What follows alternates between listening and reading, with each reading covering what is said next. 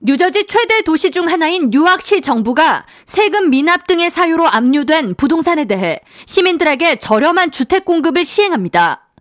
이번 정책은 지난주 시의회에서 통과된 주택 소유 재활성화 프로그램 조례안에 라스바라카 뉴악 시장이 서명하면서 시행하게 됐으며 바라카 시장은 성명을 통해 젠틀피케이션으로 인한 피해를 막고 열심히 일하는 뉴악 시민들에게 저렴한 주택을 제공하자는 취지로 이번 정책을 시행하게 됐다고 설명했습니다. 젠틀피케이션은 도심 인근의 낙후 지역이 활성화되면서 외부인과 돈이 유입되고 임대료 상승 등으로 원주민이 밀려나는 현상을 의미하며 바라카 시장은 최근 기업 소유주들이 뉴악시에 거주용 주택을 저렴하게 매입해 값비싼 아파트나 주상복합으로 전환하는 것에 대한 문제를 지적했습니다.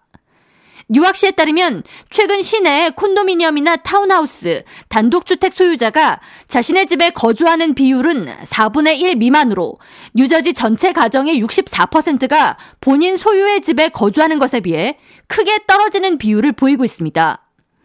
뉴저지 럿거스 대학의 최근 보고서에 따르면 뉴악시의 이와 같은 현상은 기업들이 단독 및 다세대 주택을 공격적으로 인수하는 추세에 따른 것으로 뉴악시는 이로 인해 임대료와 주택 구매 가격 등이 상승해 주민들의 내 집 장만은 더욱 어려워지고 있습니다. 뉴악시의 주택 소유 재활성화 프로그램은 추후 시에서 판매 가능한 부동산 목록을 모아 온라인에 게시하는 것으로 본격 시행될 예정이며 구매자는 해당 프로그램을 통해 한 개의 부동산만 구입할 수 있습니다.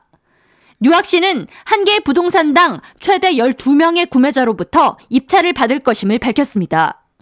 이번 프로그램에 대해 뉴저지 지역 매체들은 시 소유의 부동산을 candy bar 가격으로 구매할 수 있는 기회가 될 수 있다고 전하면서 시의 이번 정책이 뉴악시 주택 소유 비율을 높일 수 있을지 주목된다고 전했습니다.